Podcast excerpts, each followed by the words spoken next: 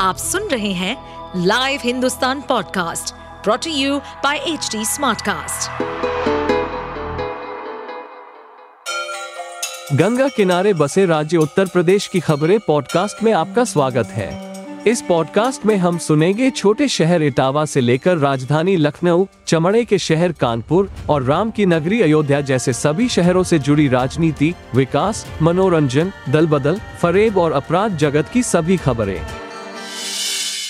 पाकिस्तान से अपने पबजी प्रेमी के लिए 4 बच्चों को लेकर भारत पहुंची सीमा हैदर का नाम बच्चे बच्चे की जुबान पर है।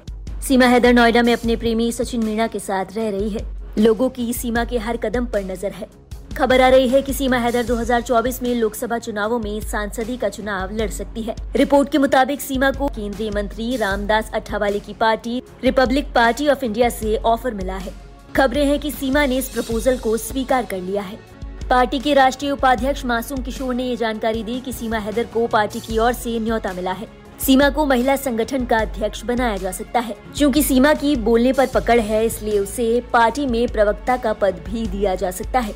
उन्होंने ये भी कहा कि फिलहाल सभी एजेंसियों की ओर से सीमा के लिए क्लीन चिट का इंतजार है और इसके बाद फैसला सार्वजनिक किया जाएगा। आप सुन रहे थे हमारे पॉडकास्ट उत्तर प्रदेश की खबरें। ऐसे ही अपराध जगत से जुड़ी, चुनौतियों से भरी राजनीति और विकास की खबरों जैसी अन्य जानकारी के लिए सुनते रहिए हमारे इस पॉडकास्ट को। इस पॉडकास्ट पर अपडेटेड रहने के लिए हमें फॉलो करें @HDSmartcast। हम सारे मेजर सोशल मीडिया प्लेटफॉर्म्स पर मौजूद हैं और ऐसे पॉडकास्ट सुनने के लिए लॉग ऑन टू www.hdsmartcast.com।